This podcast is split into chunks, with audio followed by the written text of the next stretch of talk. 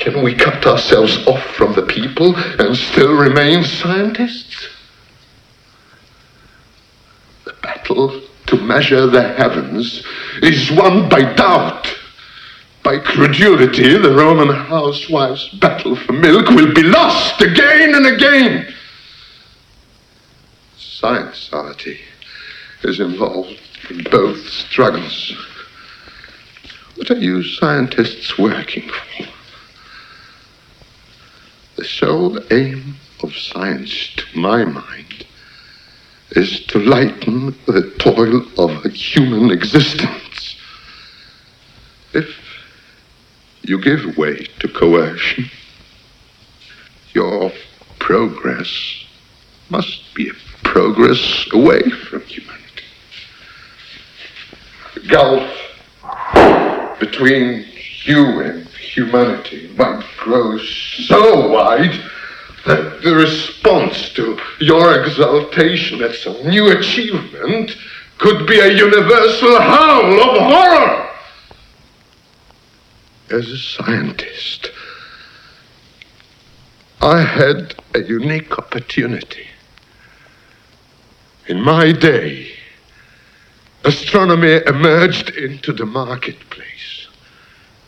At that particular time, if one man had put up a fight, it might have had vast repercussions. I've come to the conclusion, Sarti, that I was never in real danger. For a time, I was as strong as the authorities, and I surrendered my knowledge to the powers that be to use it, not use it, abuse it, just as they saw fit.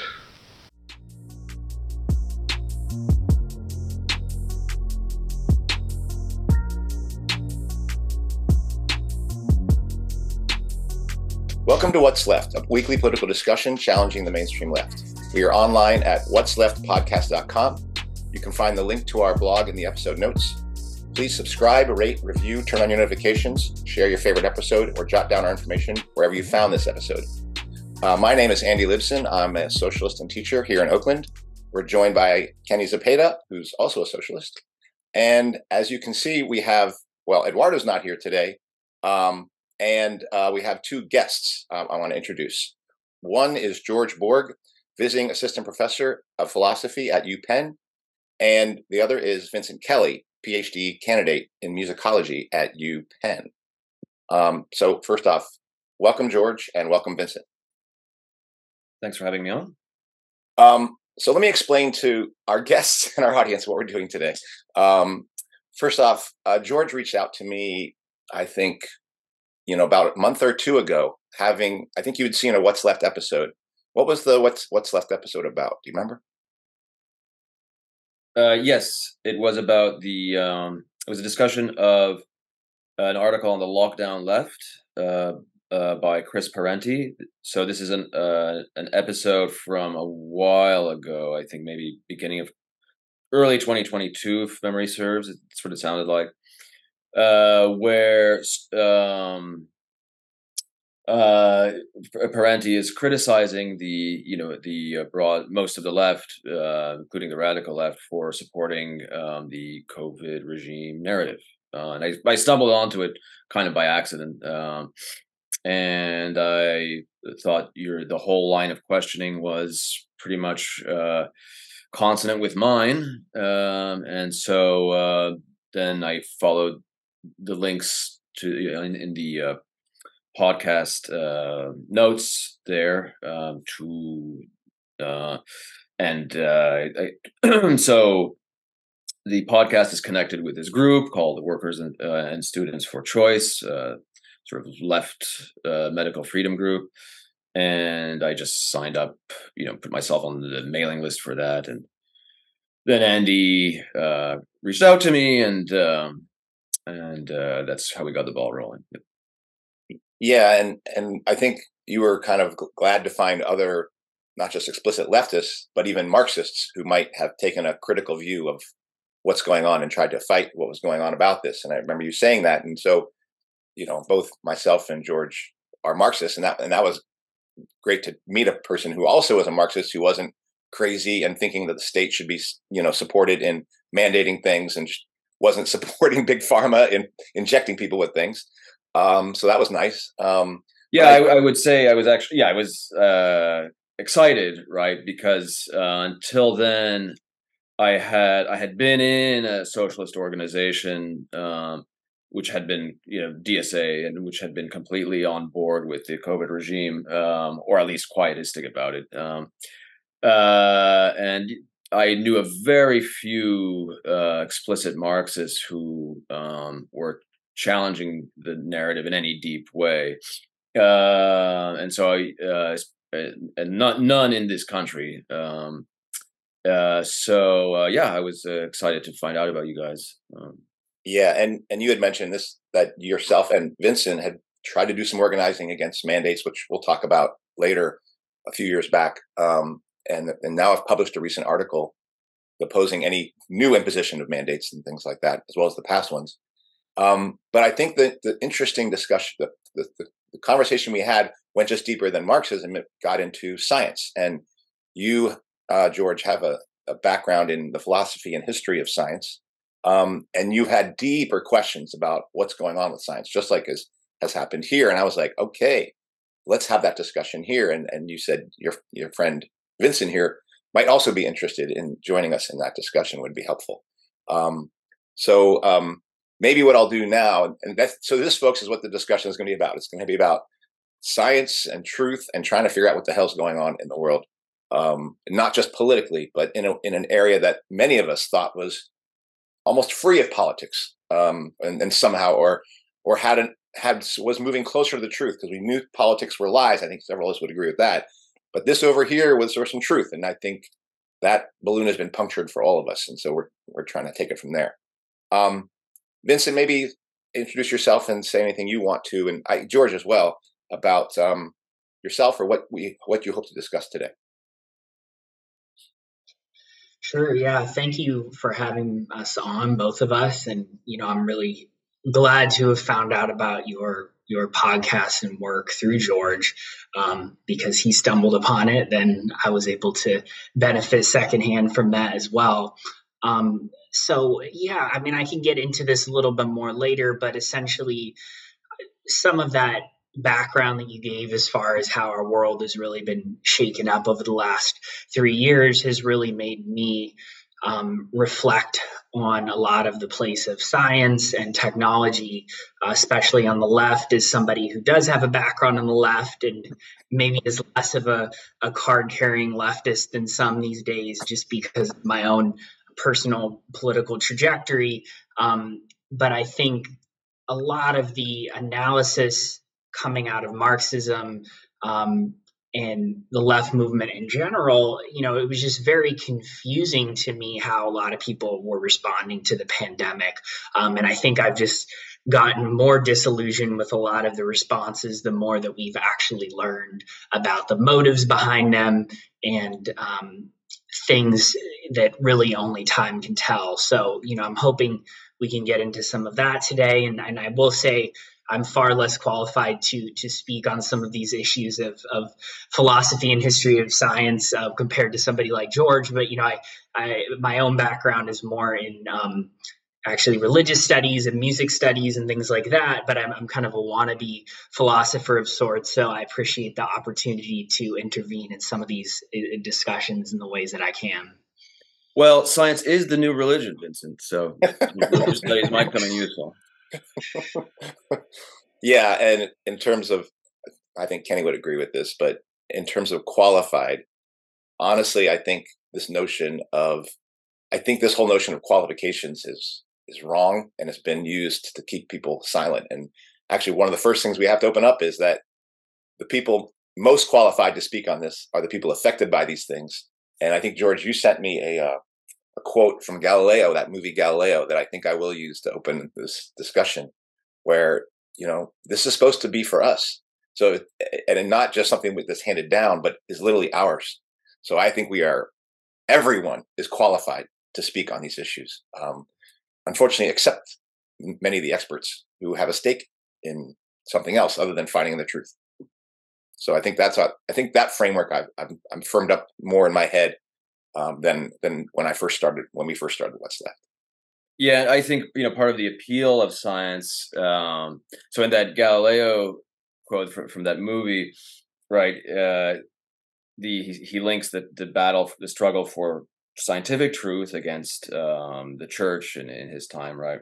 And and the uh, uh, geocentric view of the of the universe they were um, uh, supporting with the class struggle, right? And he talks about how the the struggle of the peasants against the landlords, right, in in uh, early modern Italy, uh, is in or you know organically connected with the struggle of the scientists for uh, for truth, right? Uh, in particular, in his case, because the uh, geocentric worldview was being used to uh, as part of the ideology for keeping the peasants down and you know uh, extracting surplus labor from them. Yeah. Um, and Kenny, you were going to say something. I just wanted to, you know, comment on that, the whole credentials and things. Uh, I've been very vocal on the show about my disdain for, or tr- I, I, get triggered by the, the word expert now because, you know, I've seen it used on, on war, you know, that, that, that was always obvious, right? Like some general goes on, on national TV to explain, you know, weapons of mass destruction, you know, and, and the need to go and invade a country and I don't and I see that same thing right with with like the scientists that you know objectively uh, push a lot of these pseudoscience right like uh, that we now understand um, and have evidence for that it was a complete lie you know in, in some in, when it comes to the pandemic right and all these uh, mandates and restrictions and so just wanted to add that that I I in in in the process of going through uh, the pandemic and resisting a lot of the mandates, um, I learned and I reaffirmed the notion that I would rather listen to my mother than a lot of college educated people. Because, you know, we've talked about education because it, it, what is the role of education in society and especially in the context of capitalism and, and these institutions of institutionalizing people. And so again, just wanted to drop that in that you know we think everyone has something to say, uh, and often I find, especially in this journey, that the people that are has have the less documented credentials often were closer to the truth than than you know at least it, in my experience being in San Francisco, where everyone was vicious uh, against the unvaccinated. And you know, San Francisco being one of the most educated, you know, regions in the world, quote unquote. I mean, I think part of the appeal of science for the ruling class is precisely that it's opaque um, to right, and so every day the problems of everyday life can sort of get recoded in in these terms that only you know the experts uh, can understand, right, and then that gives the experts and the people they work for a tremendous amount of power over the working class. Um, uh, and we see like the failure, you know, as you were like, you know, you know from experience that you know, like the masking and all, all that stuff is a joke, right? It doesn't it doesn't work. Um, it's just something that's being imposed on you by this, uh, this, you know, the I suppose experts and really the people that they're working for. Yeah. Yeah. And yeah. Oh, go ahead, Ken. And then, you know, funny you mentioned this obscure terminology and language, right? And that's exactly what the church did, you know, with using Latin in many countries, right, where only the priests could access the scripture and all this stuff. And so, yes, you know, it just brings back this notion that science or modern Western science is uh, the new religion of of many. And I'll say, you know, some in a reading that we never actually brought to what's left, but I think we did where Rosa Luxemburg was writing about economics, she made the same claim about economics that it was it obscures much more. In fact, it seems to be developed to obscure the way the economy runs rather than reveal it. So um, I think there's a lot of that. Um, so Vincent, um, how would you describe where you were and where you are and how you got there with regards to science and your thoughts about it? Well, I think probably the best thing to do is actually go pretty far back in my personal history before just the beginning of the pandemic or things like that, because I do think the overarching you know uh, arc of someone's biography does matter in a lot of ways for where people ended up um, going into this and where they ended up you know right now.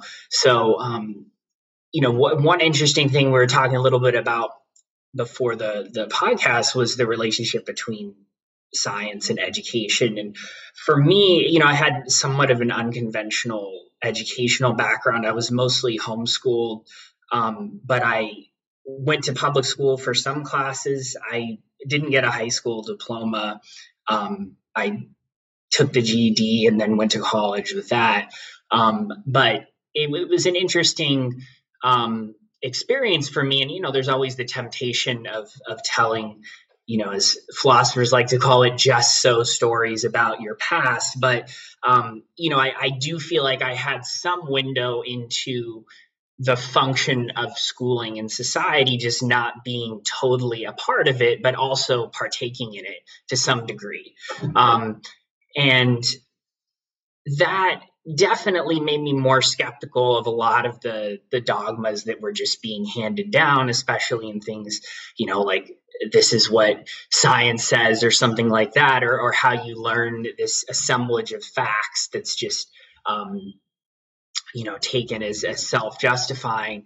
Um, and fast forwarding from that a little bit you know I, i'm from the pacific northwest um, in oregon and you know they're the left out there um, you know I, I, don't know if you guys have discussed some of the regional differences but you know there, there's definitely um, you know, more of the sort of radical environmental side of things out there, um, just much more present than some of the more organized socialist or communist parties, or you know, even larger scale labor movement or things like that.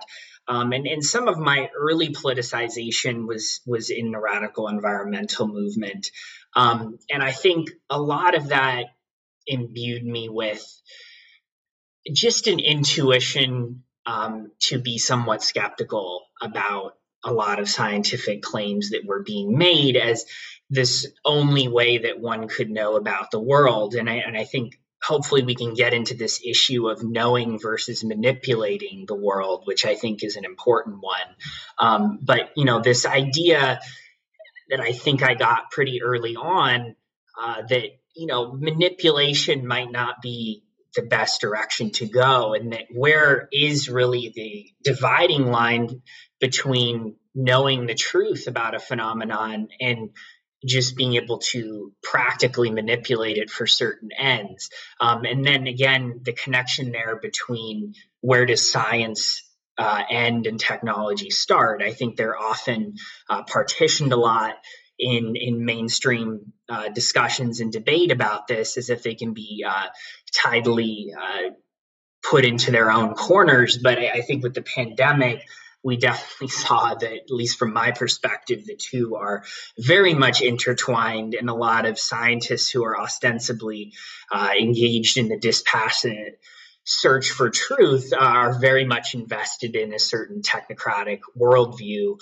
um, and a certain way of manipulating the world towards certain ends that is not um, in the interests of workers or the people in general.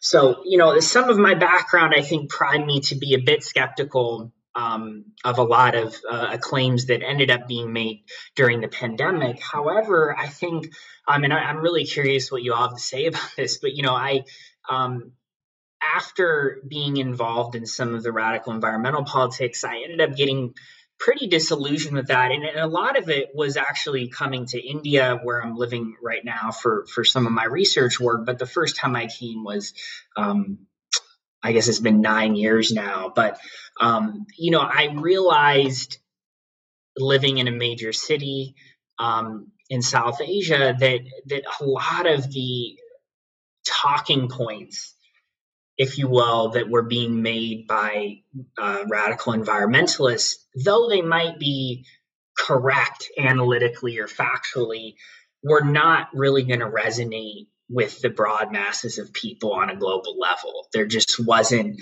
a sort of connection there.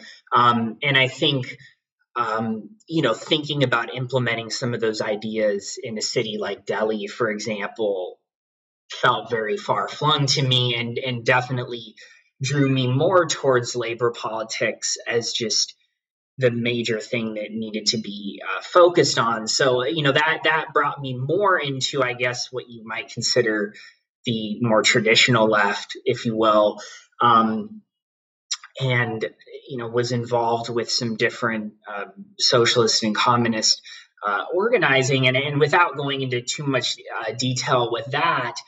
Um, I think it was very beneficial in many ways, but on the question of science, I think it actually set me back a bit leading up to the pandemic because I think, um, you know, as as you've discussed, I, I believe in some of the previous episodes of What's Left, a lot of the left coming from that perspective does just see science as somehow separate um, from all of these other things that are politicized, um, and that you can kind of just trust the experts and let them do their thing, and then we do our thing, and then you know, after there is a major shift in political economy or social relations, there can somehow be this fluid uh, transformation of science into something that is actually for the people, um, as some people will, will discuss it.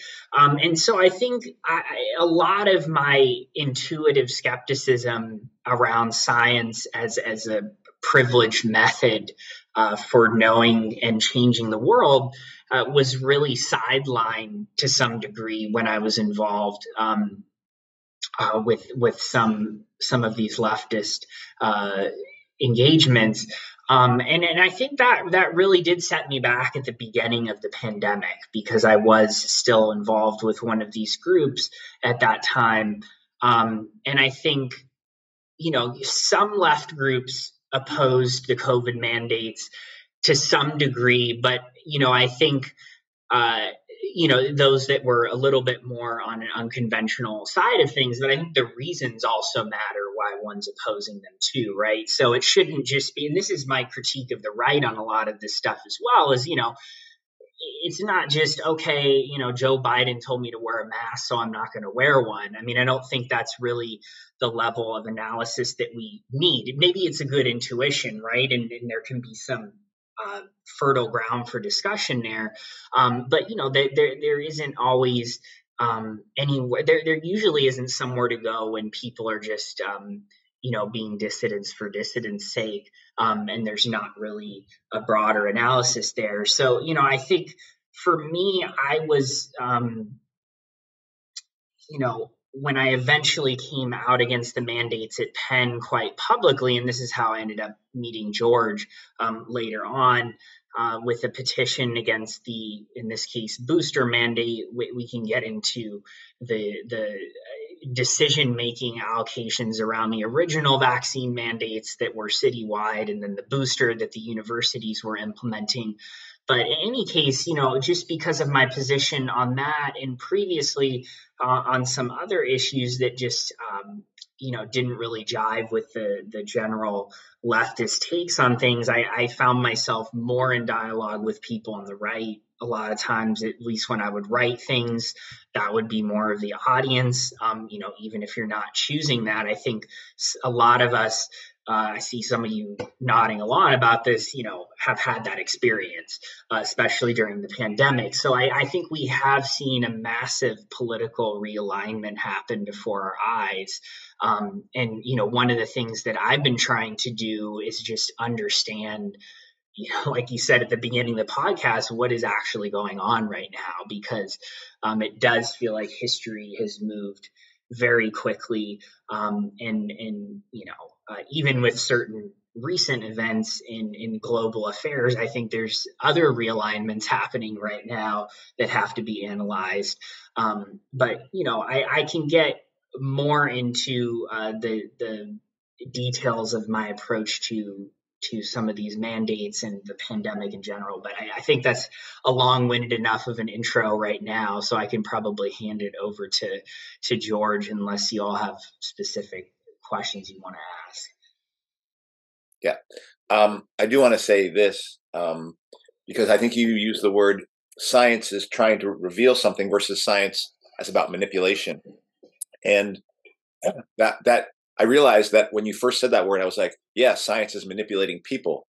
But like but science has also been about manipulating the environment, right? And so that mm. term you're using is can be I imagine you're using in both ways. The the ability to manipulate our environment, which really is the raison d'etre around science and things on about, about that, particularly when Marxists talk about science. But it all, all clearly it has been much become much more about manipulating people than about manipulating the environment and, and shaping the environment. And is that the way you meant it at the time? Because it came up both ways for me. Yeah, I think both ways. I, I definitely when I was using it in terms of, of some of the radical environmental analysis of this stuff, I think that was a way in which um, that that kind of movement has been a little bit ahead of a, a lot of the at least mainstream Marxists on this, and, and kind of thinking about both sides of of the coin on that kind of issue of both the environment and people. And I, I think um, you know, during the pandemic response, we definitely witnessed the manipulation of people in a major way that I think, um, you know, a lot of people uh, who had an analysis even of manipulation of the environment were unprepared to actually grapple with um, intellectually and politically. And, you know, I, I think it's been um, really important to to meet some people who have actually understood that that is a necessary task. You know, even if we don't have all the tools to do it, we at least um, need to move in that direction. I mean, I think that the whole environmentalist uh, side of this thing is also a place of many questions because there are narratives there too that have to be questioned, you know, that are taken as a given, you know, on the left. Uh, you know, just like uh, climate change and what does that mean you know and and uh, and so yeah it's, it's, very interesting that that's where you had your start because i have very um, we we we even had an episode here of what we discussed uh, planet of the apes sorry planet of the humans and uh, there was someone who was part of that uh, documentary who we interviewed and disowned us because we were uh, questioning the vaccine mandates and so you know again it shows the the cognitive, you know, uh, what do you call that? Sorry, um, dissonance. Dissonance, yeah. Um, you know, many, and it's not to shame people, right? It's it's not to like to, to say we are morally or more intellectually righteous, right? But it, it does show the ability of the systems that we're fighting in executing this uh, manipulation and, and division because now we recently with Libsyn, you know, people on the freedom movement, you know, that are not all leftists. There's a lot of people who lean right, uh, who oppose the vaccine uh, mandates. Uh, but now we t- things about uh, Israel, for example, and, and not seeing, you know, after this, having in-depth discussions about the fourth industrial revolution, uh, digital, um, you know, currencies, uh, geofencing, and a dystopian future where we are more precisely controlled, even after all those discussions, uh, there's people who fail to see, you know, Palestinians as being in that world that we are trying to prevent, you know, from going to.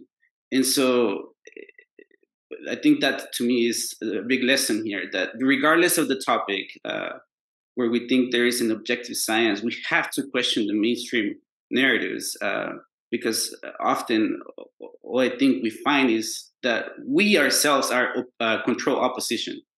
That we think we are radical, but we actually might be doing the bidding and falling right into the hands of the people who rule this world. Yeah, I, I couldn't agree with you more on that, Kenny. I, I think you know it's it's hard to ignore the current events in Palestine right now. Um, and I know that's not the topic for today, but I think, um, you know, I, have been very troubled by a lot of the response to this um, from those who have opposed vaccine mandates more from the right. Um, and I, I, think it in, in other related things like you were talking about, um, where you feel like, okay, there's a certain amount of unity forged here that we can move forward with, and then something happens objectively um, in the world, and there's a realization that maybe that unity wasn't from as it appeared to be. Um, and I, I, think that was uh, definitely something I've been thinking about recently. And I, I, think it's a major lesson for how, you know, real good faith discussion and struggle over these issues can never end. I mean, we can't be complacent just because it feels emotionally good to be in unity with somebody because you're opposed to whatever the mainstream position is at any given time. Um, you know, I think it's very easy, you know, just to fall into that trap of being satisfied. Um, and I, I think we, we have to resist that at all costs. Yeah.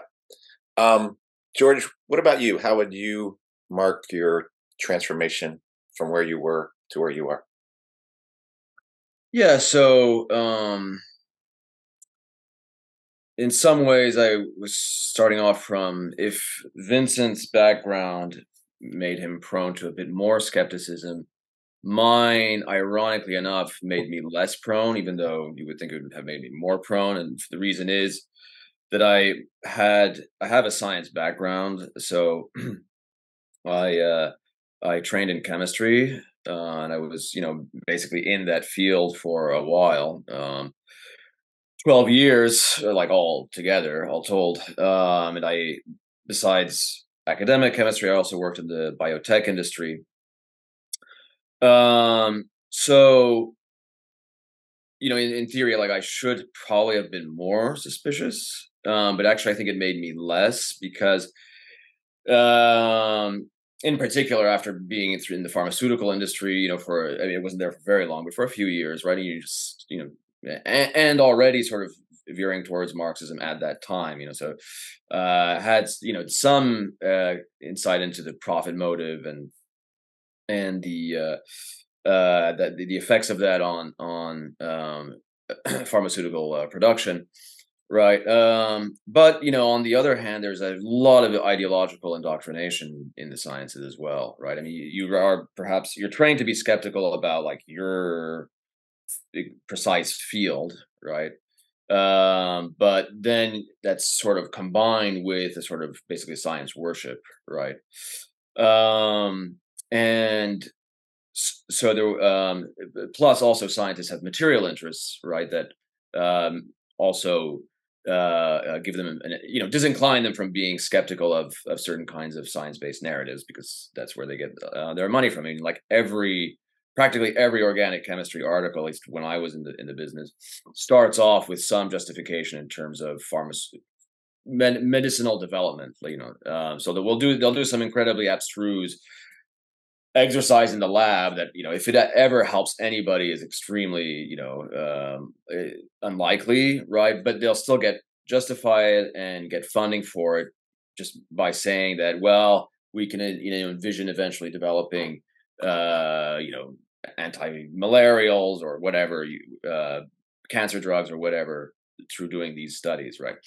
Um so they have um their material they i mean any uh, in the top chemistry departments like all you know any professor who's like sort of kind of moving up right and ambitious will start partnerships with uh, companies you know get on the uh, the uh, the board of directors of various startups um, will st- start their own companies right through obviously partnerships with the venture capital. Um, they're also heavily heavily indebted to state agencies like the uh, National Cancer Institute, the National Health Institute, uh, the National Science Foundation, and all of those agencies see it as their mission to promote American business, and in particular, you know, pharmaceuticals and the chemical industry and so on. Um, so both ideologically and materially, there's uh, a lot of pressure on scientists not to uh, be be critical in a sort of holistic sense, right? Uh, in terms of you know what what what exactly is who are they benefiting in the you know um, at the end of the day. Um, and then you know uh, the university being in the university milieu also for a long time uh, because of various career um, movements um, does not help. You would think it would help, but it actually did not in my case because uh, you know the universities are very hierarchical. Uh, a lot of people outside of academia don't, I think, appreciate exactly how hierarchical universities are. Um, uh, it's not. There's a lot of this semblance of collegiality, but in fact, it's very much top down. People are used to taking orders. Uh, there's uh, a cult of the expert, right? And uh, because these are all experts in training, right? Uh, and even somebody in you know like doing abstruse stuff in philosophy, right, in metaphysics or something, or you know medieval French literature or something, uh, musicology perhaps. Um, they're all uh, you know thought to think of themselves as to, to worship expertise, right? And so you don't, as a, as one expert, you don't question uh, there's that this ideological disincentive to question the, the work of other experts um, and everybody's got their turf right? And you know you sort of uh, uh, you know you um, uh, you uh, you don't question what other people are doing right? Unless they're in your field. Um, and then finally i mean the left uh, the response to the left was quite disappointing. I would say that was the single like when i get sort of mad about uh, the pandemic. So that's one of the things that makes me the maddest. Uh, that you know, I was there's a scientific uh, tradition in the socialist left, right? I mean, after all, uh, we're supposed to be scientific socialists, right? Um, uh, uh, so, and there's this, you know, sort of admiration throughout the Marxist tradition, starting, you know, Marx himself wanted, you know, he started scientific socialism and um, and there's this tradition of you know respecting of wanting to get at the truth and using you know rigorous scientific means to get at it. But i think that's been very much sort of corrupted um, and like the real it's just turned into uh, uh, a sort of worship of institutional science right? And the science of the bourgeoisie. Um, so um, and it was it's still like kind of amazing to me like you know i was in like marxist study groups uh, we were reading you know all the classics. And you know as soon as the cdc and you know um, the public health authorities and the political authorities started um, telling us that you know we all had to stay six feet apart wear masks couldn't go outside uh, you know ruined our life we had to ruin our lives and or i helped them do it they all went along with it right? And it's like, what was the what was the point of reading, you know, Marx, Engels, uh, Lenin, uh, if and and then just there was this myopia on the radical left here that you know I has I still sort of wonder how that could have happened uh, to the extent that it did. So that's sort of so those were you know I've and then of course I was you know subject to the same propaganda as everybody else um, you know in the media and. So those were I mean you asked me you know I think about um, my ideological progression. So I I had to overcome those um, sort of obstacles having you know from my trajectory. And the way did you want me to talk about? Keep going. Yeah. Um, and it helped. I for me like again because I was sort of had brought up was brought up in these various ways to have a lot of respect for science what helped me was seeing other you know dissident scientists questioning the orthodox science and that sort of got me thinking well maybe there's some you know serious reasons for thinking there's something wrong with with with this narrative and so uh, plus also being the the target of the vaccine mandates uh, helped a lot. Uh, when they're starting to put your job on the line for it um, uh, that that that helps yeah, I mean, I've mentioned this before, but uh, Lynn Margulis, who was the, you know, came symbiogenesis, a theory about how evolution might not have occurred in a slow way, but happened in a rapid way, uh, and was criticized for that theory. Um, she said that being a scientist is being a radical, um, and I really agree with that. She also doesn't agree, didn't agree, believe the HIV theories of HIV being connected to AIDS, um, and, and, and was critical of that notion.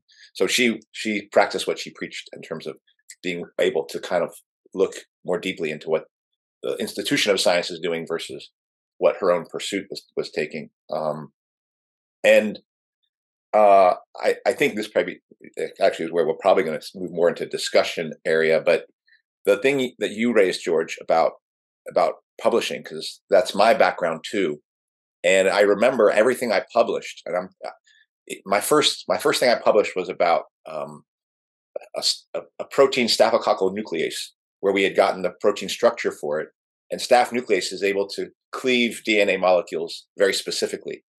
And the thing that got me even in, like I was trained as a chemist or got my degree in chemistry in, in college, um, but I didn't really become fascinated with pursuing it until I learned about biochemistry and these things like proteins and DNA and RNA. And specifically with proteins, really, that made me interested. The idea that there were these giant molecules that that could catalyze very specific chemistry without producing side products and things like that because my mom was an organic chemist, um, an inorganic chemist actually, and I knew that every time they did a reaction, you got some of the product you wanted, but you got a lot of what you didn't want, and that that these molecules, the, the notion that there's these giant molecules that can, you know, make 99.99% of the reaction go one way um, and not produce a bunch of side products was fascinating to me. And so my reason for being interested in this was that was like I was just interested in how this stuff worked. Um, it wasn't for to produce something for a pharmaceutical company. It wasn't to produce something for a drug or something like that.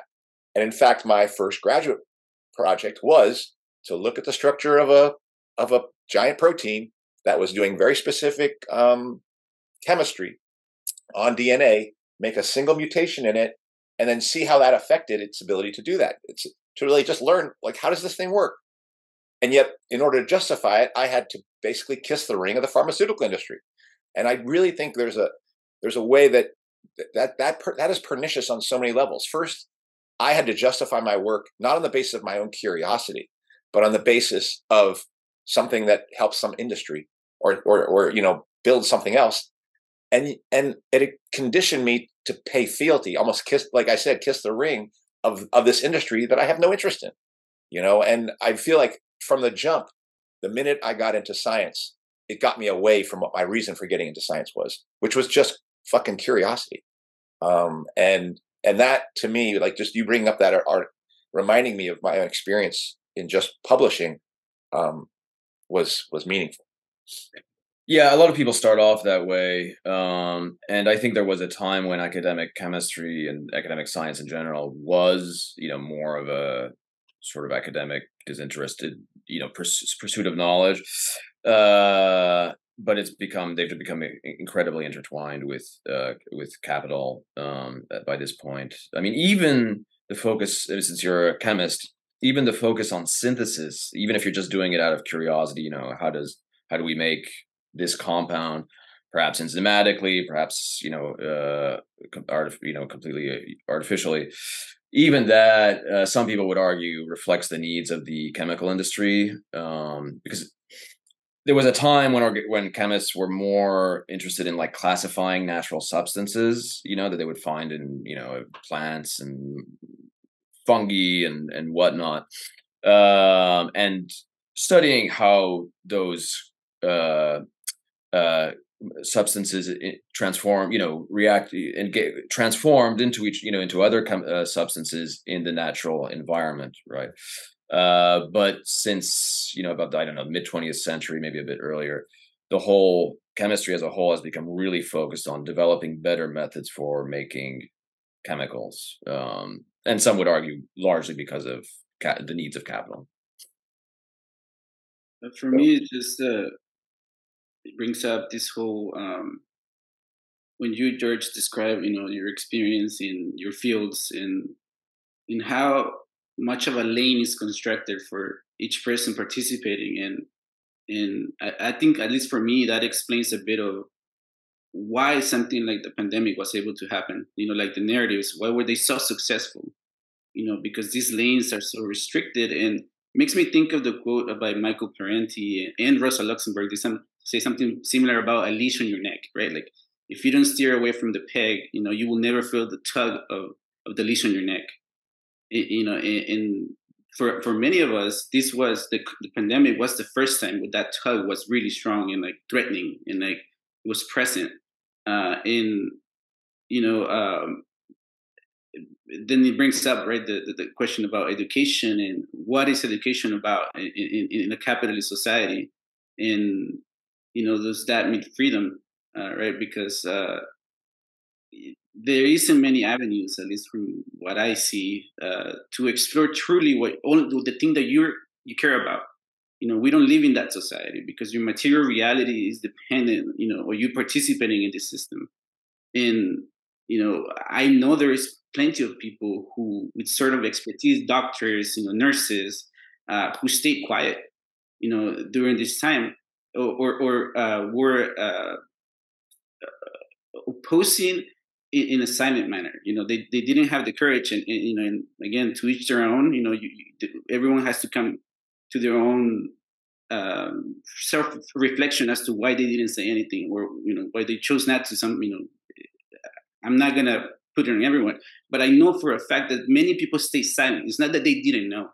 They were silent participants in in in, in something so horrible right? And, and, and then you know i have to bring it back to israel right? Like it's one of the most highly educated places in the world you know and, and yet there is this system of you know classic uh, uh, oppression right? Like because i think that the oppression that we faced during the pandemic maybe doesn't hit the the the, the, the um, psychology of many people. They, they don't associate it with being similar you know in in consequence to what palestinians are going through.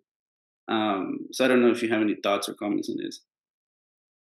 Yeah i mean i think the other thing that's come up in terms of i think all of us kind of are leftists we came come from a left background. And i want to put this out there as a possible i've been thinking about this for many years in terms of marxism and science. Um, marx marxists marx talked about the possibility of socialism being realizable was in part based on the idea that its that its theory of revolution was rooted in science, was rooted in materialism, um, and rooted in the production of, of an actual class of people who could make a revolution. That was the working class, and and and instead of just saying, "Well, I have this idea and that idea," like Fourier and Owen, Charles Owen, and other socialists who had ideas about how society would be, Marx said, "No, what is actually existing in the world that could make a revolution?" And that was that was supposedly a scientific approach. And the notion that the working class was the revolutionary agent of change was a theoretical consequence of his of his um, scientific kind of um, mm, pursuit or scientific uh, discovery, kind of not discovery of of what was unearthed scientifically out of out of his uh, the way he looked at things. But there was a second part that always emerged for us. At least this was discussed in, among the socialists that I was organizing with, which was it wasn't just the, the production of the working class or the, the existence of the working class that made revolution possible, but it was what what the efficiency and all that science had produced around it that had made production such an efficient process so that oh workers would have time to actually democratically discuss. Workers wouldn't have be so belabored and beleaguered under the the onus of capitalism so there was that second half that kind of said if you take take that away from us if you take that technology that had made the the possibility of, of, of efficient production away from us well then the, the possibility of revolution tanks and personally that was a notion that existed among socialists and exists among socialists. And I think it made us kind of say, you can't take capitalist science away, science away, science away from us, because if you do, the possibility of revolution goes away. Because I feel like there were two prongs to our possibility: the existence of the working class, but also the existence of all this wonderful stuff that would make our life easier. Da, da, da, as if that's what was attempting to do. So I think Marxists got trapped in not in this notion of no, revolution isn't just an act of the working class itself, but it's possible by virtue of all these things that capitalism has produced, particularly the things that are a result of its science. And so I feel like we we half we half went and said revolution is not possible if science is not what it is. And I feel like it, it made us dependent and become um, as dedicated to pursuing the aims of working class revolution, but it became subordinated almost to saying, but it has to be with science still there, with all its tools and and things it's produced, because if we don't have that, then the whole project is over. Which I think I, I I'm I question that now. But I feel like that framework is what what put me in a position, not just my science background, like George is talking about. And I do think, like Vincent's homeschooling environment made him much more likely to question things. My background, like George's, made me much more likely to be a just a, a robot. Um, fortunately, I don't think I'm a robot, and I got out of it. But I think there was also a Marxist training to becoming a robot, and I would and and that I would root it in that in terms of science, capitalist science is making revolution possible almost. So the um, I guess maybe this can sort of get we can sort of connect this back with the idea of um, science as as religion um, in that there's a we're sort of um, so the idea of science as, uh, as religion involves what we talked about the sort of opacity of science right and these the, you know translating everyday problems uh, into these uh, sort of terms that nobody except the experts understand. But there's also another aspect, right, which is that science is apolitical, right? That's how it can be a replacement for religion. It's just as religions are supposed to sort of stand above, you know, uh, uh, social relations between people, right? Um, so science is, uh, in other words, above politics. So science is supposed to be uh, apolitical, right? Um, and perhaps what's going on there, right, is that people uh, aren't Marxists have not sufficiently appreciated uh, that um, that that's a, that that's um, that that is a um, semblance, right? Um, that actually science in a class society is going to be politicized, right? And it just gives the appearance of being apolitical. And so, uh, people who just focus on you know the use of science to create more productive machinery right are um, kind of being misled by certain uses of science right that don't um, that um, seem apolitical but really aren't right so um, uh, obviously in that particular case right the the capitalists use the more efficient machinery right to exploit workers more right? This is what uh, uh, this plays a key role in what marx called the production of relative surplus value. Um, but I think we can go sort of a bit further, right? Um, so I, I, highly recommend to uh, your uh, viewers uh, a book called Biology as Ideology by uh, Richard Lewontin, um, where I think that's a, a very, very good starting point for um, sort of thinking about science in Marxist terms, right? And so he, um, but it also has some limitations. So he basically says that um, science has two functions, right? It has a manipulation function, which is basically making, allowing us to manipulate and control the natural world, right? Um, and then it also has uh, an explanatory function, right? Where science allows us to explain the natural world, not just do things with it, right? And in fact, you can do a lot of things with science that don't are, are, don't have a ready explanation, right? So you don't always need theory, in other words, to do things on uh, nature. And Lewontin gives a number of examples of that. Um, and so the uh, explanatory function can be used for legitimation of uh, the existing society, right? According to Lewontin.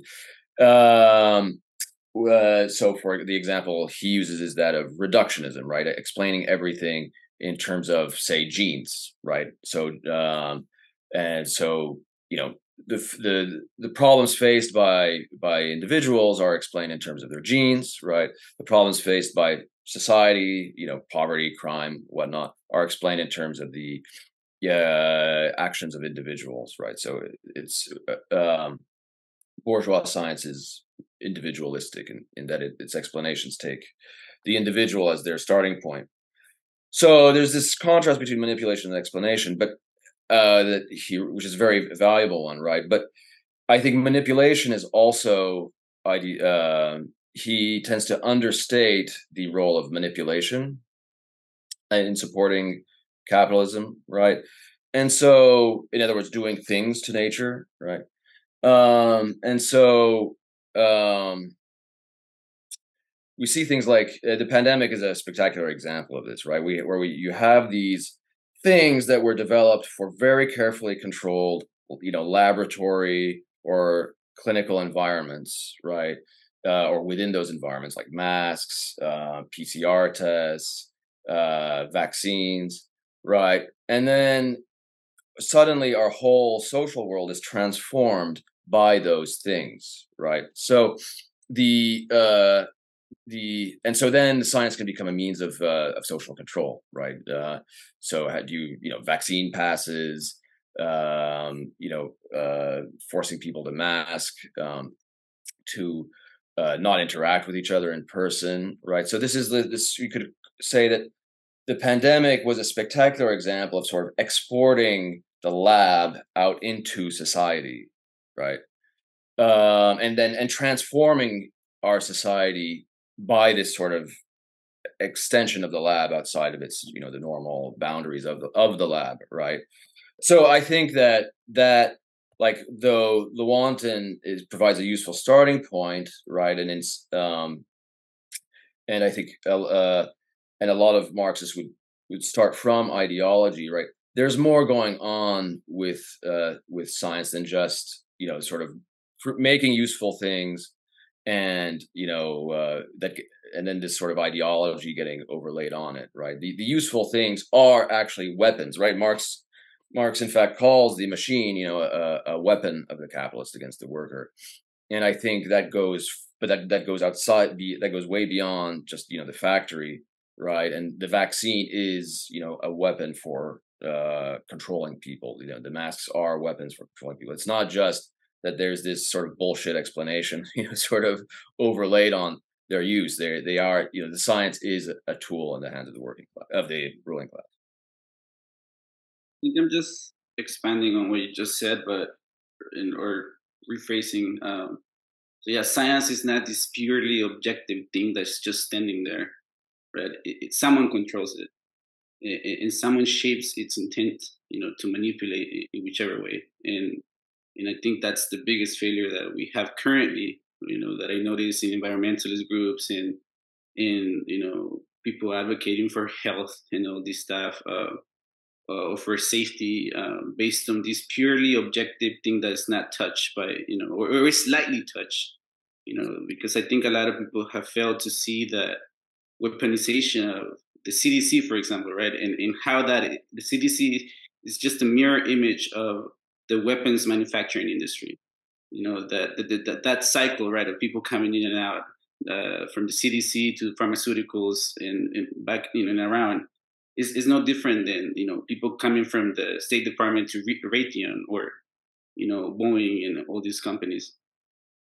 Yeah, but I don't think it's just a matter of regulatory capture, though. I think that's definitely like really important. Um, because uh, people who focus on regulatory capture, um, including you know, like some Marxists who like focus on the role of monopoly capital and sort of distorting the uh, you know functions of the FDA and and whatnot, it, it's very important too.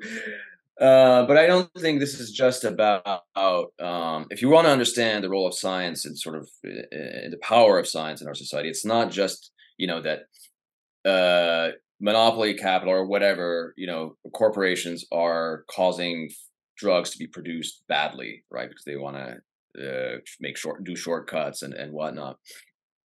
It's also that science is being used um, to kind of just transform how people are interacting, right? So let's get let me give you another example beyond you know the things that everybody knows like masks and vaccines, right? Uh, during the pandemic, right, uh, class struggle became redefined in science in you know scientific or i should say you know pseudo scientific uh, terms right so now all of a sudden because the unions for at least the one you know for the most part went along with the covid narrative right covid regime narrative uh, suddenly their bargaining chip is arguing with employers over you know PPE. Some of them even were were you know howling for vaccine mandates. Right, this happened uh, at Pitt. I was actually in a union campaign before I left there to do my uh, postdoc in Philly. Uh, and at you know, like like the, almost the last day of the campaign, we had just won the election without any democratic debate. Uh, the campaign movement called for vaccine mandates, right? Uh, luckily, I mean, I was on my way out, so I didn't, I wasn't affected by that, right? So, but, but, the point is beyond, you know, the the opportunism of all that. The the point is that the class struggle there, the workplace, was redefined in in these sort of scientific terms, where now we're arguing about vaccines and you know uh, uh, safety protocols rather than about increasing wages about you know maybe democratic a bit more democratic participation in the workplace um, uh, restrictions on firing and the like right? So um, it goes the use of that's not just an ideological use of science. The, the ideology is obviously playing a role you know in that right? Um, and clearly the manipulation of the natural world there is going is uh, is going beyond just making use values. It's actually um, now people are appropriating that. You know, the unions, the the employers, and using those that manipulative technology that's developed in the lab to um, redefine, re sort of um, remold the class struggle. Yeah, I, I think one of the things that's coming to mind for me with this discussion is you know, we're talking a lot about class struggle and class analysis and, you know, what we even mean by different classes. So I, I, I do think one of the strengths of, of Marxism is this analysis of the petty bourgeoisie um, as this mediating class. And I, I think, you know, we've been talking about scientific labor and education and, and these themes. And I, I think one of the common threads there is this petty bourgeois class strata that um, plays this really significant role in sort of mediating between workers and the ruling class. And I, I think specifically on the ideological front, it's just so pivotal on questions of science. So, you know, one of the things I found very perplexing um, you know, I, I, think there is an explanation for it. I'll, I'll, try to offer one, but you know, is um, just how certain so many of these people, like you mentioned, Kenny, just the highly educated uh, islands within American society or in Israel or wherever, um, you know, how certain they were in expert opinion or consensus or whatever you want to call it around a lot of these policies during the pandemic. Um, and, you know, including people who themselves are not actually in those fields, but there's this sort of deference to those people in those fields. And I, I, think some of this is this forging of social unity within the petty bourgeoisie, where you sort of get this almost psychological wage, if you will, of kind of being in that class of being kind of the chosen interpreters of experts, you know, who may not be the people you actually associate with on a daily basis in your workplace environment, but because of your educational background, uh, having gone to college, and now increasingly a lot of people having done advanced degrees who are who are um, taking a leading role in, in translating this kind of thing um, to people. Um, you know, there, there's there's very much this um, you know, I, I think it feels very good. You know, it's a, it's a very typical kind of petty bourgeois approach where you know everything kind of becomes about the self um, and and sort of this affective affinity with other people in this no man's land um, between the major poles of class struggle. Um, and you know, I, I, was thinking about this a little before. I, I, don't know. Is it all right if I just read something really quickly? Um, because I, I was you know thinking about the topic that you all had proposed for this and was revisiting some of my notes.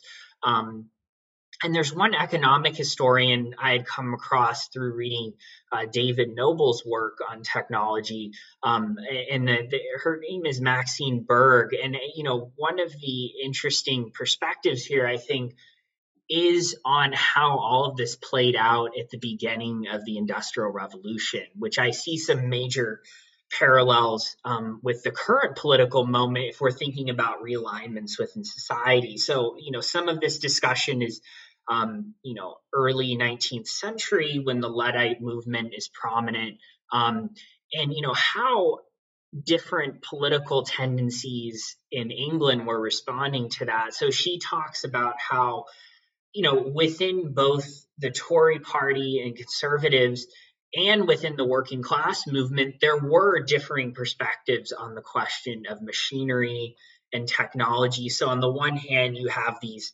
Owenite utopian kind of socialists who, you know, almost venerate the machine, but then you actually have workers themselves um, who have a much more direct confrontation, as as George was was mentioning. And then um, she also talks about how within this sort of uh, Tory party, um, you know, there there were more of the people who saw this inevitable element of technology where you know maybe we don't like it but it's just going to happen but then in the more rural areas there was actually this resistance to it um, and so interestingly enough she observes how there was this convergence of certain radical working class activity um, with certain elements within the Tory. So I'll, I'll just read one thing here that I pulled up. You know, she, and this relates, the reason I want to bring it up here is I think it relates to this segmentation of classes and what the role of, of the middle class or petty bourgeoisie actually is um, within times of decisive political struggle. So, just quoting here, she says middle class economic and political perspectives actively eulogize the progress of science and technology. But challenged on both sides by Tory and radical working class opinion, the middle class had to find an explanation for the economic and social impact of the machine. Expressions of wonder at the technical perfection of the machine were not adequate. It was thus that the middle class took to itself a quote scientific theory political economy. This theory was expected to provide answers by employees, sorry, by employers, politicians, and middle class ideologists. It was no mere coincidence that industrialization and the emergence of political economy occurred at virtually the same time. Um, and this is basically in the very late uh, 18th century, early 19th century. Um, so, you know, I mean, I guess getting back to this question of you know, even why are there elements within Marxism that have given this robotic training, or however you had put it, Andy? Um, and I think, you know, the idea before Marx of something like social science or political economy as specifically a scientific enterprise. Um, you know, and, and obviously Marx you know makes major critiques of of classical political economy while at the same time upholding certain um, insights. But i think th- looking at it from more of a historical perspective you know what is the role of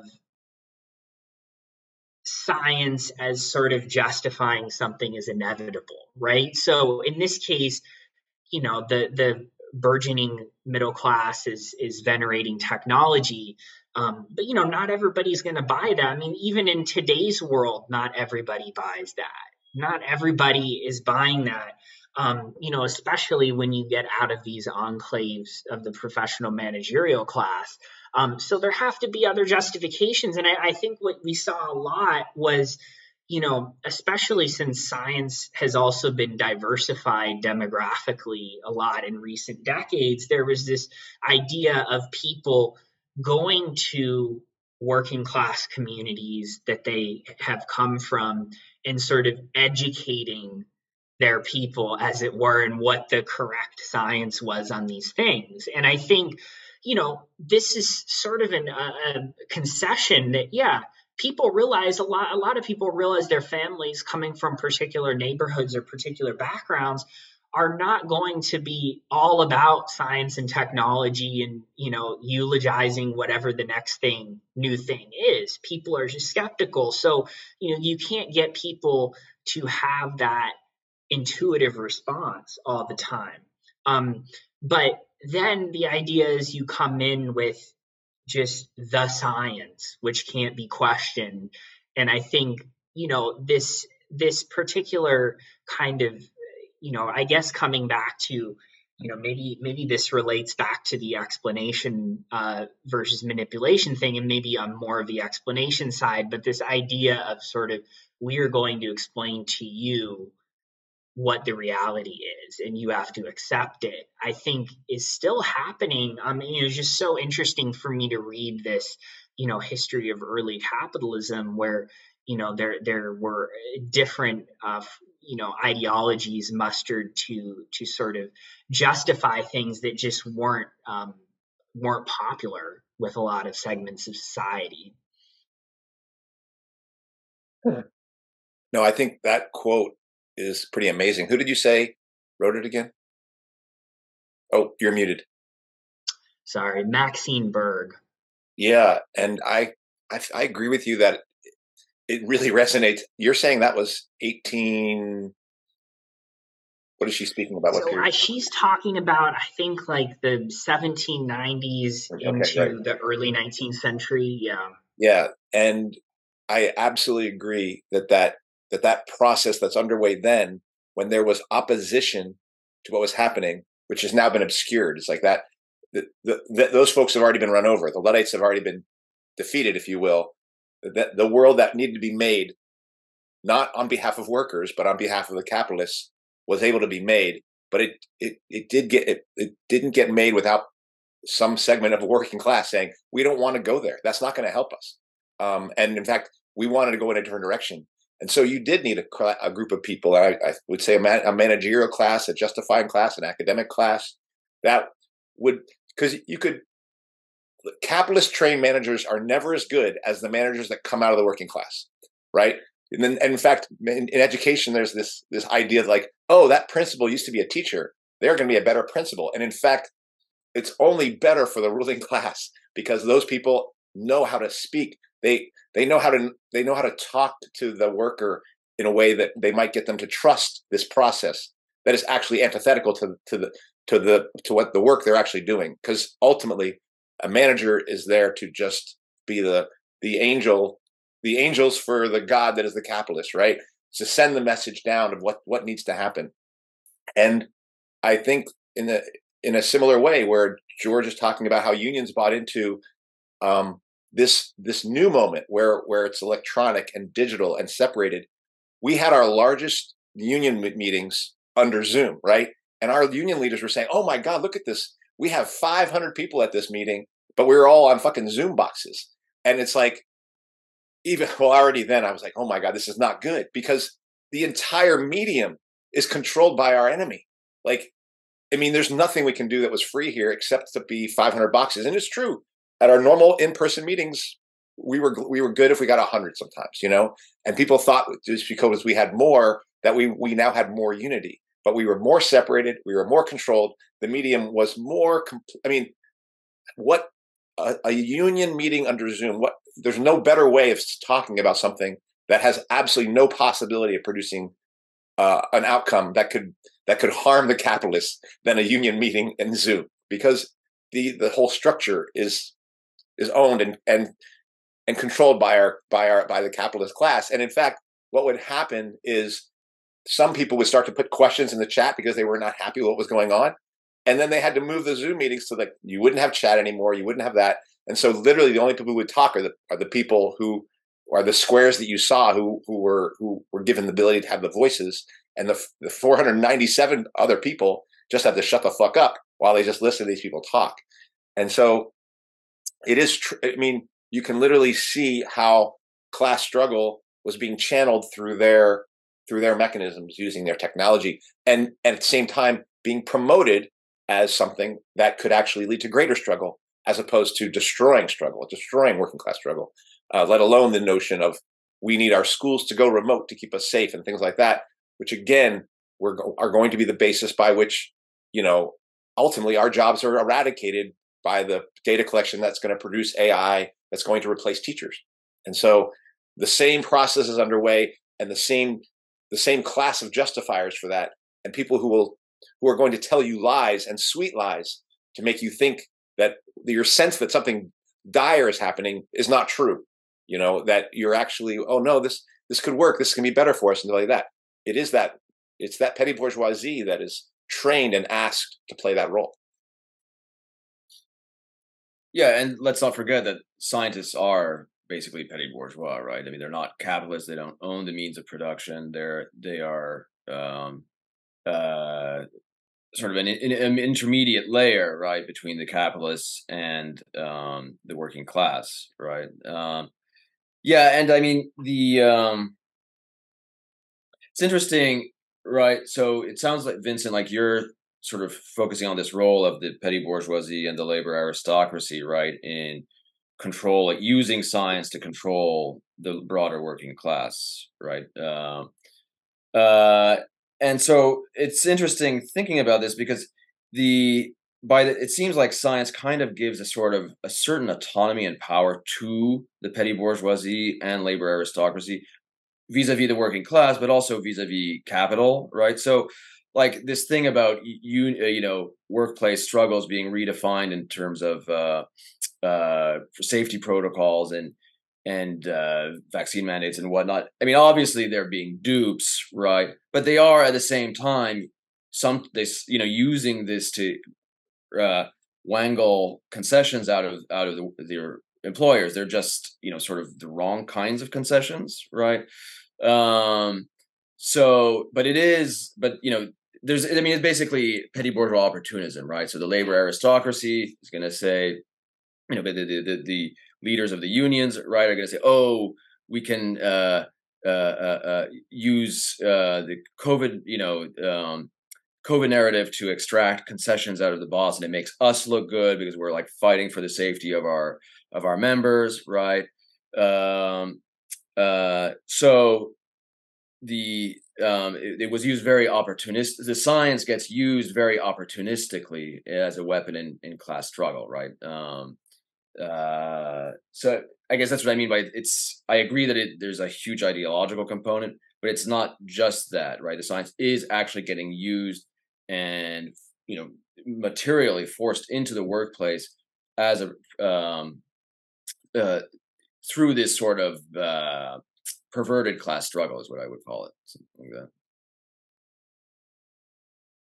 Well, there's no escape, right?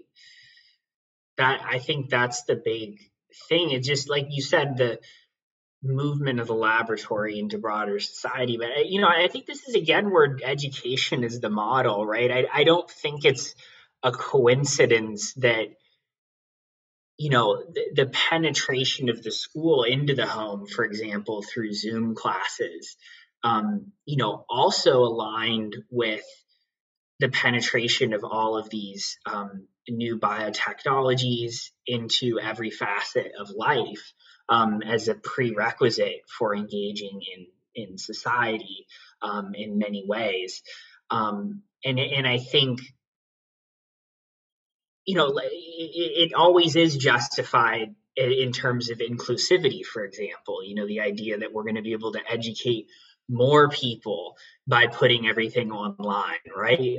Oh, we're going to save on transfer costs for poor families, or it's going to be greener because people don't have to travel, or whatever the justification may be. Um, you know, and and I think fortunately, you know, I, I think on the education one, at least a lot of parents have rejected that incursion. I mean, there there has been a major uptick in homeschooling across pretty wide swaths of the population, I think, in response to, um, you know, a lot of parents seeing what's actually going on in these classes or, you know, how much value there is in just, like you said, having 500 Zoom boxes on a screen and calling that education, just like people are calling the union movement some kind of political struggle um, when that's happening. Um, but yeah, that, that was just some of the things that that I was thinking about. Something that came up for me was when you're talking about the petty bourgeois. Um, I also think about Marxism, right, and and these ideas uh, and notions of class struggle and how they've also been pushed to, to, to, to managed by that class, you know, because a lot of these conversations are happening in near or in academic settings, right? Uh, you know, in for me, it's really important. Like us right here, right? Like we, I have a degree of college education. All of you obviously have, you know, degrees of education, and but this conversation, right? Like it's good to shape our individual ideas and but they have to move into the masses, right? Like we have to be in conversation with people who we interact with, right? Because like like we talked about, we are we understand that we're participating in a medium that we don't control. You know, like this can be taken down. You know, or, or we has been, we have we taken down before. We've been censored. Uh, they can manipulate this to use this uh, against us at some point in our lives, right? Like, in and so the real work, right, like comes from uh, for me, to, uh, uh, talking to my mom, to my partner, to my brother, you know, to my friends, in in, in ways that is understandable and also not patronizing, right? Like not me being becoming that manager.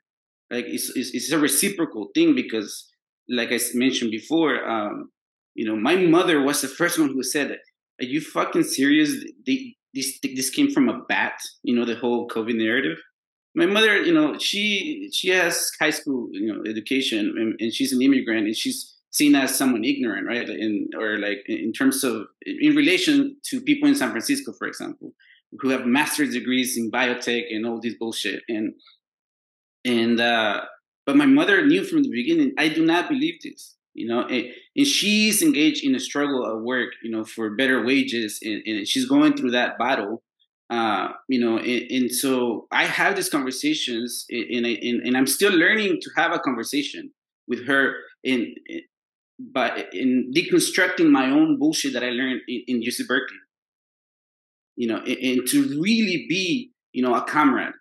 You know, it, you know, versus someone who's also a manager of this knowledge that we're discussing, right? Because uh, we have to understand, right, that to some degree we are all control opposition and we have to be watchful for that stuff right? In, in order to fight these mechanisms that we're still deconstructing because for me covid was the really the like the beginning. Like i thought i was a marxist before i thought i was a socialist i thought i understood but here i am again like learning again in how efficient these mechanisms are that the people who rule us you know they're not stupid you know and and we have to understand that because i also like I listened to um, Garland Nixon, Scott Ritter, uh, you know, uh, Jimmy Dore, uh, Kim Iversen, and all these people, right? And they are part of the petty, you know, bourgeoisie, and, and they still have this arrogance of calling the people who rule us stupid, or that somehow they're mismanaging situations when we are losing the war, when we are so crushed when when we are so easily divided you know with the next issue. And, and so uh, for me it's important to to have that understanding that we have these conversations and they're important to be had. And you know and we have to fight the people who are in their own islands um, and, and, to try to build something. And but ultimately it has to come back to the reality of our situation right? And and not theoretical and you know and so what struggle do we carry out you know and it's hard. It's not easy. I don't have the answers. You know we don't have the answers but we think that having these conversations is of great importance right in, in order to be exposed to things we we things that we are blind blind blind to right? Like in in so yeah just some thoughts. Yeah i mean I uh, I think the lack of working class militancy is uh, has also been an important part of what allowed the pandemic and actually even the, the like the Ukraine war and uh, the sort of more increasingly like histrionic responses of our you know political class to uh, uh, things that crop up. Um, has been a big part of that. I mean, because you, you there was a time, at least in some parts of the West, where you had these you know big communist parties that you know were at least like critical of the society as a whole, right? At least, I mean, they eventually all got bought off, but anyway, like there's no like counter movement that's pr- prominent that is truly working class and that is there, you know, to criticize um uh, every feature of the of the ruling class system, right? So, um, so then you don't get, you know, so then when the the CDC says, you know, th- you know, X, everybody just sort of goes along and believes it. Um, I also, I mean, I, I one thing I worry about a lot is how to how to connect people like us to people like your mother, right? Um, that's, I mean, that was the original aspiration of Marxism, right? That you would you would fuse the socialist intellectuals with the working class that was actually in a position to bring about socialism. Uh, that seems to have that link has been more or less completely severed um, since the end of the Cold War. Well, I think I'm going to take where, in some ways, where Kenny left off, and George, the question you you said, because um, let me do this first. Um, I'm getting this book out. George will recognize it, right? Late Capitalism by uh, what was it? Where does it say? Ernest Mandel. So why do I have this book, um, which I haven't opened yet? But it's because when George reached out to me, he sent me a quote from one of the chapters in this book, chapter 14, which really resonated with him about Ernest Mandel's description of late capitalism as being sim- very similar to some of the things that are going on today. And I was like, wow, I could see those parallels. So it made me like, I, I feel like I need to start from the beginning of this book and see. That um, book was written from the early '70s, just for so. For okay, yeah, yeah, and, and yeah, right. He was talking about that in not the '70s, but and then Vincent, of course, you shared that quote from the woman you had mentioned about the period of the 18, just the end of the 18th century.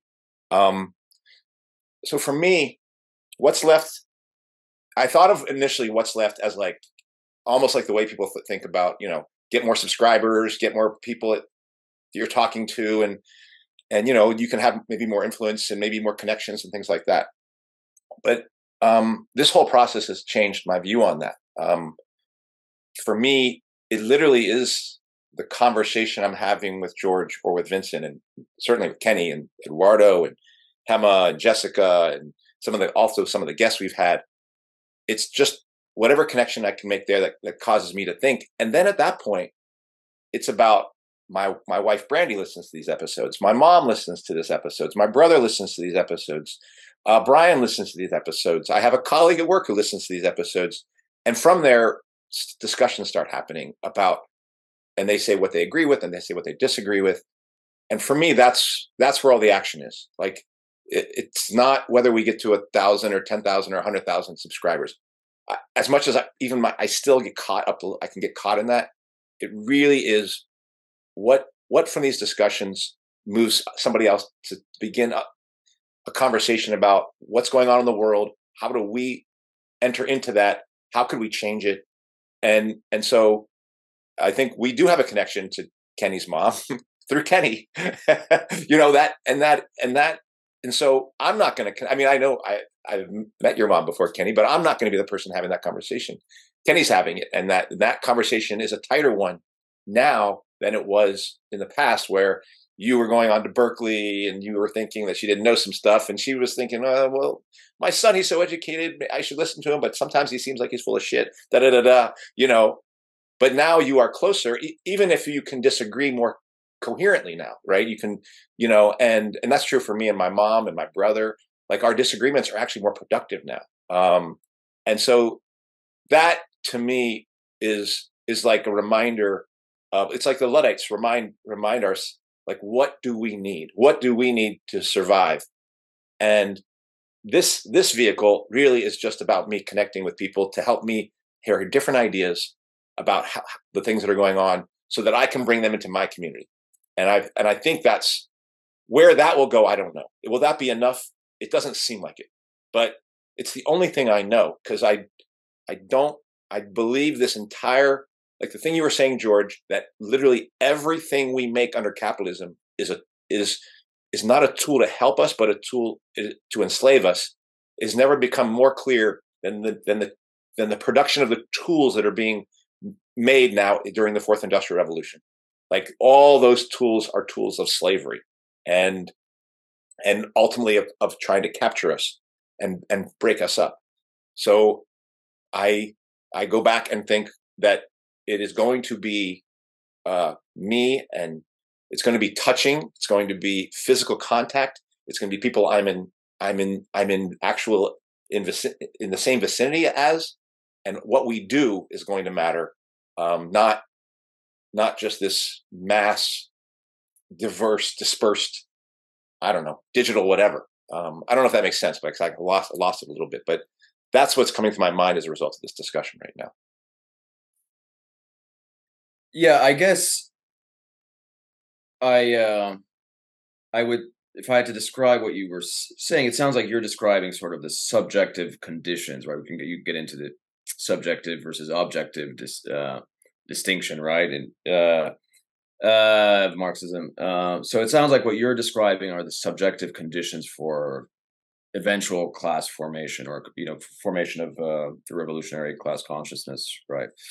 Uh, my and I, I, I have no quarrel with that. Um, my a lot of my questions these days uh, have more to do with the objective conditions um, and are you know in marx's time and even you know well into the 20th century there you know there was the manufacturing base right that was the that that was the real proletariat right that was that was providing the objective conditions for a socialist revolution and uh, I guess I'm just what my questions now are: Are the objective conditions there, right? And um, where what exactly where exactly are we at in the you know uh, development of the economy, right? Are we at a point that's going to permit uh, the formation of a revolutionary class, or uh, because all the ideology in the world, right? All I mean, the, there's all the proselytizing, talking, conversations and whatnot, um, which are all very good things, right? All the podcasts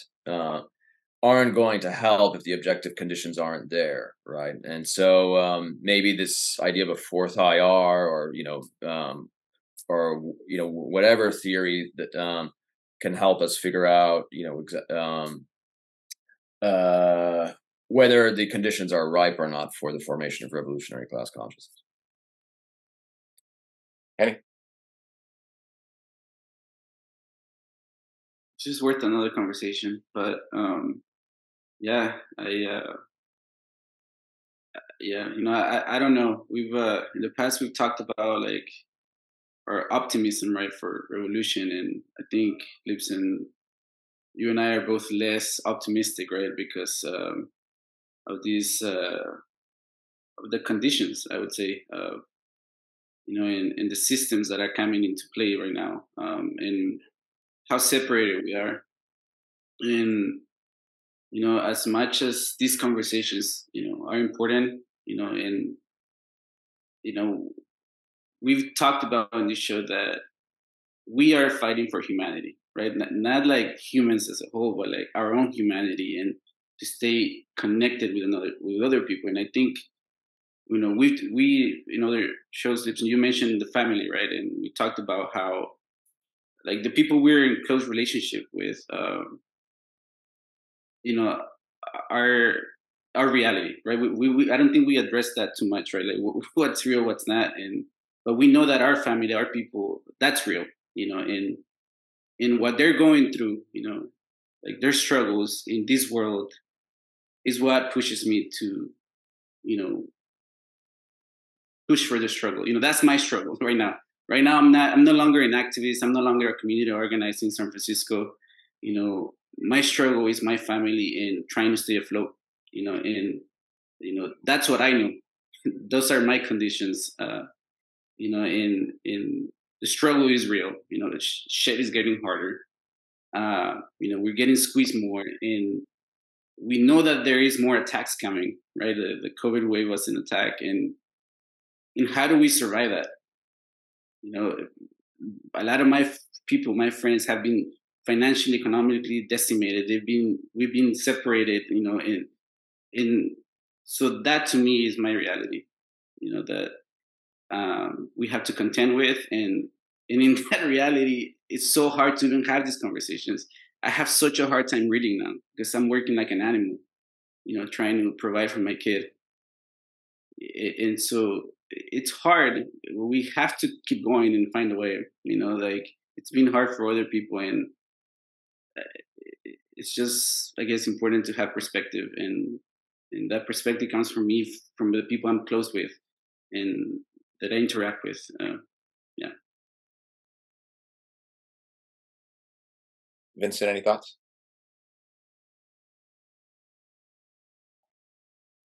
Just one thing that really stood out to me in what you just said kenny is um, you know how we think about fighting for humanity, um, not necessarily just as this abstraction, um, but something very concrete. And this has been a major concern of mine recently, as far as the um,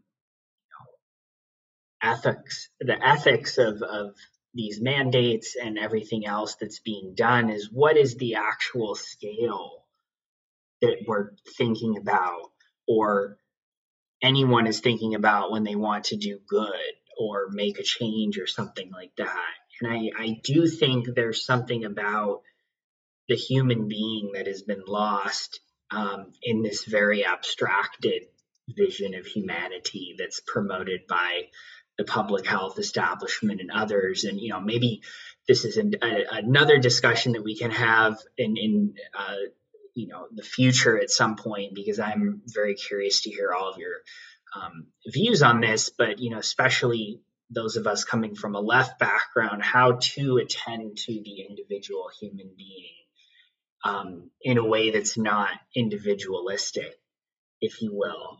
Um, and that's been a major uh, preoccupation of mine recently. And I think what you were talking about as far as the sphere of who you're working with, right? I can imagine a lot of, um, you know, leftists who have kind of, uh, you know, absorbed all the talking points, you know, describing that as some kind of retreat or, you know, uh, postmodern defeat into, you know, some smaller uh, sphere or something like that. And I think, you know, it, it's it's hard to argue with people like that unless they really have experienced what it you know what you were talking about earlier with um, you know feeling the leash if you will um, in these larger scale organizations or more grandiose rhetoric around um, some form of abstracted humanity um, rather than the human beings that you're actually in contact with. So,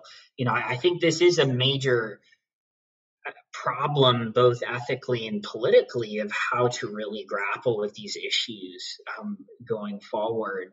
Um, and so I, I appreciate uh, you know all of you offering reflections on those topics. Yeah, yeah, and I think that's a great way to wrap up, Vincent, because in reality, um, I mean, I don't think both you and George were like, well, where, what are we going to discuss and where are we going with this? And I think um, my goal is ultimately to get is to have this discussion about science and we did i think it was largely framed also around marxism and our a background that we share and that and questions we have about that but what comes from this for me is like you know in the next in the coming weeks or months if there's something that you vincent or george you're like hey i want to bring this to your to what's left and talk about it um, that's what i'd hope would happen um, we say at the end of our sign off. He's like, if, if there's things you want to discuss, contact us and things like that. And we mean that, like, um, and that's what George did. He contacted me, and then we started a discussion, and and um, and so that last thing you said, hey, I'd like to discuss this later. You should do that. You know, just let us know, like, hey, this is my idea. Could we could we could we get on, you know, in in December or January or whenever, and and just have this discussion about this this this really for me is what's best about this show for me is meeting people and talking to people and to have an ongoing relationship uh, about things that interest me but also that interest you or george or kenny because some of those things are things i'm not thinking about that are like that I need to be thinking about. So I just would say, you know, both George and Vincent, thank you for taking this time. But also, I'm really hoping you see this now as a space, like a workshop that you can collaborate in in the future as well. Sounds good. Thanks for uh, having us on. Excellent. Uh, thank you so much. Yeah. Um, so let me do the sign off here. Um, all right. That does it for this week's episode. What's Left is a weekly political podcast channel challenging the mainstream left. We post information about our topics and our guests on the episode notes wherever you found this episode or on our blog, what's left podcast.com. You can find past episodes of this podcast channel there and connect with us. I remind folks if you like anything you have heard here, please subscribe, rate, review, or turn on your notifications to any of our eight platforms Spotify, iTunes, Stitcher, Google Play, uh, BitChute, Odysee, Rumble, YouTube. Oh, we're not a Stitcher, so you can't reach Stitcher anymore. Stitcher doesn't exist. So uh, Stitcher is not one of them, um, or Telegram. Um, if you would like to give us feedback about something you heard or something, or suggest something for us to cover, contact us through our blog, just like George did, so you can see what happens when you do that. Um, you can find our blog and any of those links on the episode notes wherever you found this episode. Um, so, George, Vincent, thank you very much. Um, Kenny, it's great to have you here again. And um, we'll see you all next week.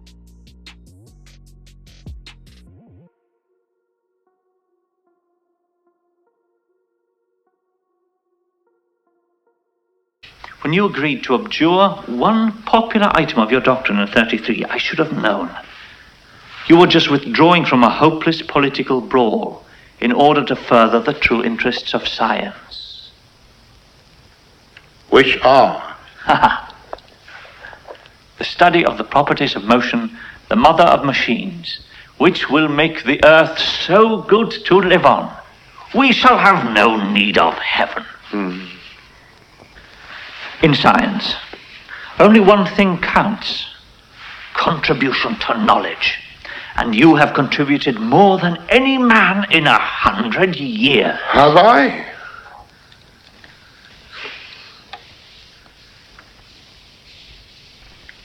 Contributed for whom? Welcome to my gutter, brother scientist and fellow traitor. I sold out. You're a buyer. The first sight of the book. The mouth waters, the curses are drowned. Allowed be our bargaining, whitewashing, death fearing community. Science is not concerned with our personal weakness. No, my dear Sarti, even in my present situation, I may still be able to give you a few pointers about science. In my spare time, and I've got plenty of that, I've gone over my case. The pursuit of science calls for particular courage. It deals in knowledge distilled from doubt. Our new art of doubting delighted the people. They tore the telescope out of our hands and turned it on their tormentors. Princes, landowners, priests. These men felt cold eye of science being turned on an age old poverty that could clearly be got rid of if only they were got rid of themselves. So we are deluged with threats and bribes. But can we cut ourselves off from the people and still remain scientists? Battle to measure the heavens is won by doubt. By credulity, the Roman housewife's battle for milk will be lost again and again. Science society is involved in both struggles. What are you scientists working for? The sole aim of science, to my mind, is to lighten the toil of human existence. If you give way to coercion, your progress must be a progress away from humanity. The gulf between you and humanity might grow so wide that the response to your exaltation at some new achievement could be a universal howl of horror. As a scientist, I had a unique opportunity. In my day, astronomy emerged into the marketplace. At that particular time, if one man had put up a fight, it might have had vast repercussions. I've come to the conclusion, Sarti, that I was never in real danger. For a time, I was as strong as the authorities, and I surrendered my knowledge to the powers that be to use it, not use it, abuse it, just as they saw fit.